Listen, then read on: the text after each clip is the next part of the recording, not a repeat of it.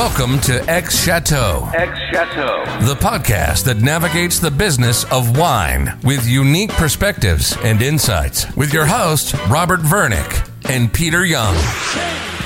Welcome to this episode of X Chateau. Today, our guest is Enrique Tirado, the CEO and technical director of Don Melchor. And we're talking about charting a path from Chile towards becoming a global icon in the wine industry. Enrique, welcome to the show. Thank you. Thank you for this opportunity to talk about Don Melchor. I'm so happy to be here. Great opportunity. Can you please give me and Peter a brief overview of your background? So I studied agronomy and enology at Catholic University in Chile.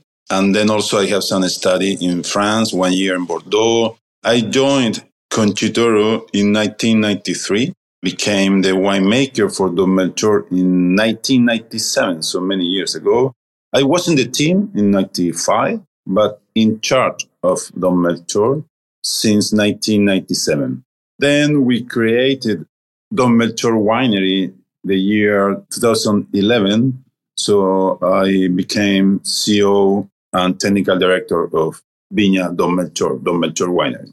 So, do you think you could also give us a brief overview of Don Melchor, when it was founded, where it is exactly, and how big it is? Very important question because at the end, Don Melchor comes from one specific vineyard, one specific terroir. So the first vintage was 1987. The wine was founded in 1987. Don Melchor comes from Puente Alto Vineyard. It is located on the north bank of the Maipo River. We are at the foot of the Andes mountain. And that's very important. At the end, we have a huge influence from the Andes mountain in terms of soil, in terms of weather condition, everything. I think the vineyard, the wine is moderated by the Andes influence. So it's uh, mainly Cabernet Sauvignon. In the vineyard, we have 127 hectares. We subdivided the vineyard and today we have 151 small parcels. So it's a perfect soil. It's alluvial soil, stony soil, poor soil, perfect soil for making Cabernet Sauvignon based wine. According to the weather, the vineyard is moderate, as I said, by the Andes influence. Every night, cold wind blow down from the Andes and refresh this area at the foot of the Andes. So we have a great difference between day and night temperatures. So perfect combination, stony soil, poor soil, Andes influence, Cabernet Sauvignon base. As I said, we have a lot of different parcels at the end. It's a Cabernet Sauvignon blended. And so that 151 hectares, how many bottles or cases does that make? 151 parcel, 127 hectares. So one parcel is less than one hectare. When the vinification is done and we make the final blend, we have selection. In the final Don Melchor, we use 60%, 70% from the vineyard. In average, we produce every year, we produce 12 to 15,000 cases. Is it just one wine or are there multiple wines under the Viña Don Melchor brand? Good question because it's one wine. When we created Viña Melchor, we thought about one history, one unique history, one terroir, and one wine. So our three pillars behind Don Melchor is one unique history, one terroir, as I said, the combination of soil, weather, vineyard, and one wine. Today we are focused on producing, on making just one Don Melchor, the best selection every year from the Don Melchor vineyard. And the rest of the fruit goes to other subsidiaries of Concha y Toro or? Yes, I have some bottles in my personal store, but in our second and third line, we use in Marques de Casa Concha Heritage. We use in Marques de Casa Concha. So yes, but we use in our second or third line as I. But behind Don Melchor, we are focused on just Don Melchor. Right. That one place, that one terroir, that one wine. One history, one place, one vineyard, one terroir, one wine. So Don Melchor is very iconic in Chile, but it also has aspirations of becoming an icon globally. What is driving that goal or passion to be on the global stage? I believe that Don Melchor, yes, as you said today, is a global icon. Today, the wine is recognized in many different markets and consumer recognized in this way. So I think the passion and goal is to become a global icon every year. So the passion behind the wine, the quality, we are looking every year at the end, every vintage in some way, we restart to create a new Melchor.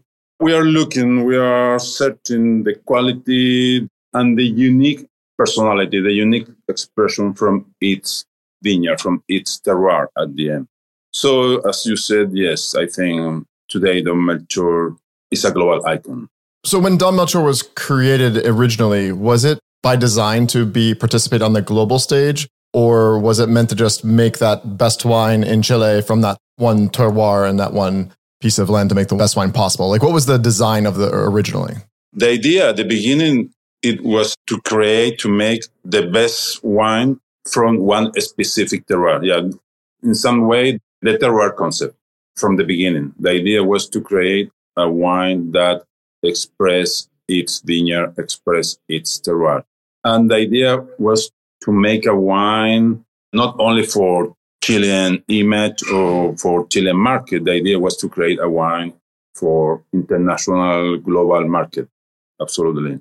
The idea was to communicate to the world that in Chile we can make a great wine from a specific terroir. So, in Chile, how did Don Melchor initially rise to fame? I think Don Melchor was the first wine in Chile that created the icon or the high quality image. You know that the second vintage of Don Melchor, 1988, it was selected by Wine Spectator in the top 100 list. So top 100 at that time. Today we have many different wine critics. They are very important, but 30 years ago, one Chilean wine among the top 100 wine, it was amazing. I think it changed the image of Chile as a wine region producer. So then we got nine times in the top 100, three times in the top 10, 100 coin by James Suckling. Right now, we receive the best of the best in Robb Report with the 2020 vintage. So I think thanks to the terroir, we receive many, many recognition. Thanks that we created Don Melchor first as a iconic wine from Chile. And when Don Melchor was first released, did it try to price itself at the iconic or high end level? And some examples like Harlan Estate and Opus One and Napa, they came out at the top of the range, you know, when they first released because they were also trying to be iconic for the region. Did Don Melchor follow that same path or did pricing take a while? Yeah, according to the price, yes, at the beginning was lower than right now because it was the first, the first Chilean wine. So absolutely we had to create the image from Chile, from Don Melchor, from Puente Alto terroir. That's very important. Puente Alto is a, really unique place. But today, Puente Alto, you have uh, great wines from Puente Alto. So I think, yes, it's a normal evolution according to not only pricing, not only price, also according to image. We build the communication, the image, everything about the commercial side. Absolutely. We had a plan every year. But when it first came out, was it the most expensive wine from Chile? Yes, you're right. Always Don Melchor has been the most or between the three first wines from Chile, according to the price. Yeah. But at that time, it was the most expensive. And you mentioned in only its second vintage, it was in the top 100 for Wine Spectator, which was a huge deal way back when. Did that catapult it to iconic status in Chile right away, or did it take more years and vintages before people in Chile recognize that this is the wine of Chile? No, since the beginning. Since the beginning, Don Melchor has been recognized as an iconic wine from Chile, from Puente Alto. Yes, since the beginning. Then after 88, as I said, we received a lot of new recognition from different wines critics. So always I think every year we are on the top list Yeah, but since the beginning, Don Melchor has been as a iconic wine from Chile and more precisely from Puente Alto region. So that in some way also is a challenge every year to keep, to maintain, every year to maintain this position. It's a great challenge. Absolutely. And is Don Melchor, just for our audience education, what's the percentage of sales domestically versus export international? Yes, we export to 70 more or less different countries. 8 10% is local in Chile. So we export 90% of our production. The main market are the US, Brazil, China, and then, as I said, 70 different countries. The idea is to have a global distribution. So obviously, Don Melchor is one of the early adopters in terms of becoming an iconic wine in a country like Chile. I'm curious on how do you see the path to becoming an iconic wine being different today versus when you started it? Like, is it easier now because people like you and Don Melchor have created that path? Is it easier for wineries to do it or is it more difficult now? In some way, it's easier because today Chile, well known as a wine country producer, high quality producer. So I think in some way today it's easier, but it's not easy to make a great wine. You need one specific terroir. You need the techniques behind the wine. You need the experience. So in some way, yes, today is different. In Chile, we have north, south, east, west. We have a lot of different, many, many different places, many different kind of soil, weather. So today is, in my point of view, is easier than 30 years ago. Absolutely. Yes. And I am curious because there are a couple other wines that are icon wines out of Chile. In those early days, were you all kind of like collaborating, working together to kind of put Chile on the center stage, or are you just focused on your own individual projects? Mm, that's very important. I think 30 years ago was different. One wine, Don Melchor, it was the first. But today, it's very important, in my opinion, the country image, the Chilean image behind the wine. It's not only just one wine. It's not possible.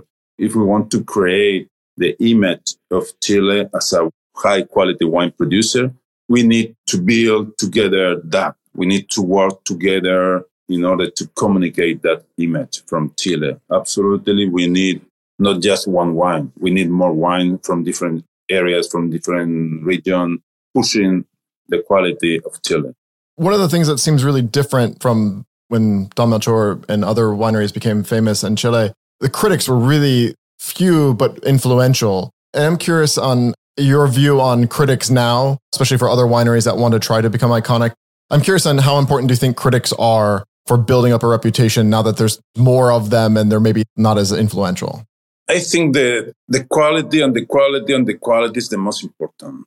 I think that the terroir concept, the quality every year, the consistency is not only to make a wine, it's to make a wine that has consistency in terms of quality, in terms of image. So it's quality, quality, quality, not only in the technique side, also in the communication, the commercial side, the road to market the wine is the first step, but then it's more than to make a wine. If a winery was listening to this show in another country that wasn't as famous as Chile is today, and they wanted to kind of enter on the global stage like Don Melchor, what advice would you have to kind of help them achieve that goal to play on the global marketplace? I think the most important today is add value to the wine. In that way, a unique place. Today it's easy to make wines. You can make wine from everywhere, but you need to create a unique expression, a unique personality in the wine, a wine that show the terroir behind the wine, the team, the history, the place. So first of all, a great terroir, as I said, with a unique personality and expression. In my philosophy, I tried to make a wine that really express its vineyard, its origin. In that way, you can create image, history, personality, one specific expression behind the wine. Then try to respect that. Try to respect the natural expression, its terroir, its place. Not try to make a wine like in another region, another place. Try to make the best from one specific vineyard, one specific place. And so, in terms of, you had mentioned earlier, it's like every year it's a challenge to kind of keep not reinventing, but keep on top, right? To stay on top and keep that status that you've earned as being an iconic wine. How do you measure that? How do you know what measurements or objectives do you have that you say, like, I knew I was successful this vintage, or I'll be successful in next vintage if I do this? It's very important. At the end, as I said, we restart it every year. At the end, it's your experience. I can see, I can taste how's the vintage. And yes, you know when you have a great result, when you can achieve your goal, it's by your feeling at the end. For that reason, it's very important experience. When you taste the wine, when you see the aromas, the flavors, the expression, the balance, the finesse, you can measure the quality behind each vintage. So it's very important in Don Melchor, as we have 151 different parcels, and we have selection in one specific vintage. We can use different parcels. So at the end, we can play with the different parcel in order to achieve the best quality every year. How we know that? After 30 years working on one specific terroir, I really know every parcel, what happened behind every parcel when we pick the grape, when we taste the wine.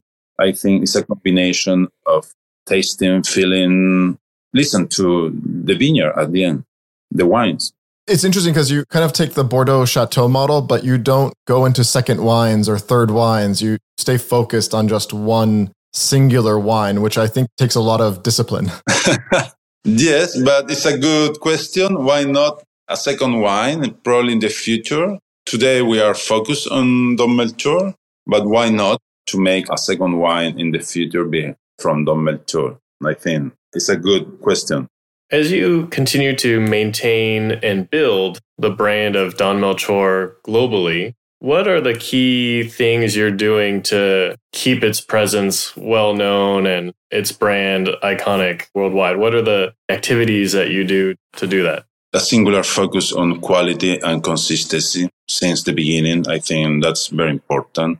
We have a great dedication and passion behind the vineyard and the vinification process, but also the commercial side, the communication, the commercial side. It's very important. Today you can make the best wine, but you must achieve your client. You must communicate the wine, the terroir. So it's not only the technical side. We are working so hard in terms of communication, commercial side, looking the best road to market. So that is very, very important. And so on that communication and commercial side, what are some of the things that have been most effective for Don Melchor? In terms of communication? Communication and the commercial side. Yes, I think the wine critics are very important. At the end, your communication with your final consumer in some way is faster if you have the wine critics helps, but it is not only it's, you need more than the wine critics. At the end, also you need the wine consistency and then the road to market. You must achieve the perfect road to market in order to achieve the perfect consumer. And so, what kind of route to market does Don Melchor employ? So, we have our own office in different countries. We have different road to market to achieve the different client. But the important is the perfect road to market in terms of quality, in terms of how do you achieve your final consumer. But it's different according to the country, according to the market, it's different. And so, just out of curiosity, which countries do you have different offices in? So, for example, it's different in the US and Brazil. It's different in America, in Central America, in Europe, in Asia. So it's more concentrated or it's more road to market, a small client or bigger client. So according that, we manage the way how we can achieve our final consumer. So you do a lot of different things to communicate and get into the markets and create that awareness. I'm curious on of the things you've done, what has been the most cost effective ones? Obviously, there's some that I'm sure they take many years to pay back or to know if they were successful. But what do you think is the most cost effective parts of your strategy in terms of marketing or creating that awareness for your brand? In terms of cost? Yeah, cost to reward, basically, cost to effectiveness. Absolutely, yeah. At the end, we are in the business of making and selling wine. So raw is always in mind. Absolutely. You have operation, you have the technical cost, the operation, you have the commercial cost. So at the end, our recognition, our quality, support sale, our facilities behind the wine also support the sale and the wine. I think support our message of excellence.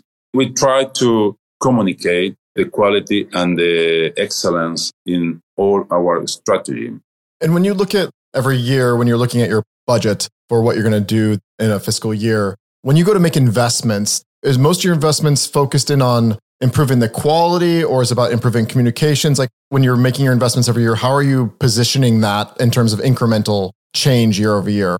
Like it seems like your fixed land is fairly solidified, but like where are you putting most of your investment in year over year? Well, I think in both sides. We are investment in the technical side, in the vineyard every year.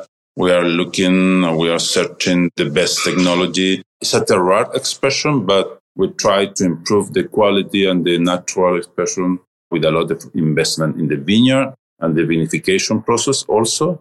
And also, as you said, in the commercial side, in the communication, we invest a lot in the team, the team building, all the team that are behind the Don Melchor communication, selling the wine. Yeah, we invest a lot. And so I think in summary, half and half, technical side, commercial and communication side. But it is very important. When you go to look at expanding into a new market, I'm assuming that takes a significant impact. If you say, hey, I want to go and like when you went and expanded to China, I'm assuming that was a significant impact in terms of trying to build a team or figure out what your strategy is there. So when you go to build a new market, is it always to go set up a new team or it depends on the size of the market?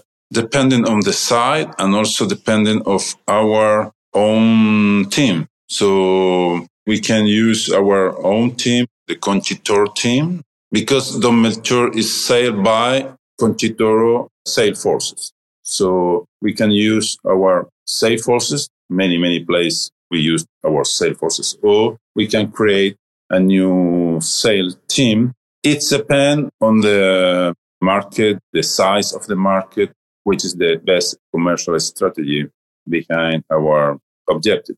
And is Don Melchor on La Place de Bordeaux? No, Don Melchor is sold by Concha y Toro Sail Force. Because Concha y Toro has a wider offering of wines, largely lower price point. You're kind of like the premium end of that sales force. You can pick and choose where you get to go inside of that overall network. Yeah, absolutely. Yes. In Concha y Toro, we have a specific team in charge of high premium wine. So we say by Concha y Toro premium sales forces. What are the most exciting developments happening with Don Melchor in the coming years? Yeah, I have the Don Melchor 2023 in this glass. This is a barrel sample. This is Don Melchor 2023, the, the last vintages. Always we are looking the quality every year, the best quality. So we are working on the vineyard. We are working on the vinification. We are looking on the vineyard. We are looking on the vinification, but always, as I said many times, looking the best natural and unique expression from the vineyard. So one side is the vineyard, one side is the vinification, and also, as we talk, the commercial side. We are looking, we are searching the best way, the best communication in the mentor. The idea is to keep, absolutely, the idea is to keep the vineyard as a Cabernet Sauvignon based wine. It's amazing. I really enjoy that. Every year is recreate. Every year we must create a new Don Melchor. of course, when you taste Don Melchor since the beginning, the first vintage, you can see the Don Melchor personality behind all of them. But every year is different. Every year you have a new challenge in terms of vinification, in terms of vineyard management, and also in terms of commercial side, communication, new market. So a lot of challenge in the future. I'm curious, as one last follow up to that, you have a very high tenure. You've been with Don Melchor for so long, and you're trying to reflect on this one place, this one wine. I'm curious on how has your vision of respecting terroir changed over that time? I'm assuming you've employed very different winemaking techniques and maybe different uses of oak and things like that, or different yields, even ripeness levels. Like, what has changed and how do you see it changing so that you reflect the best terroir? Like, what has been the journey that you've kind of been on to make sure you're reflecting terroir the best? In the case of Don Melchor, yes, when I started, I was so focused on vineyard management at that time. So I started with the parcel concept, the small parcel. We subdivided the vineyard in many different parcels because I thought at that time, if we want to improve the quality or not precisely the, the quality, the precision of the Melchor, we have to subdivide the vineyard because at the end, each parcel is different. One parcel has more different expression. So at the beginning, I think I was focused on the vineyard. In the last years, I was more focused on the vinification process in order to manage each parcel, each expression. So I try not to change many things from the terroir. I try to respect the natural expression, but it's not easy sometimes. You have to know very well how is this particular terroir. You have to know very well the soil, the ripening, the picking time, everything, how you manage the vinification. So my philosophy is to respect the natural expression from each parcel to manage that I'm absolutely sure if you respect the natural expression, at the end, we are going to achieve the best quality every year. Respect, quality, excellence. That's my philosophy.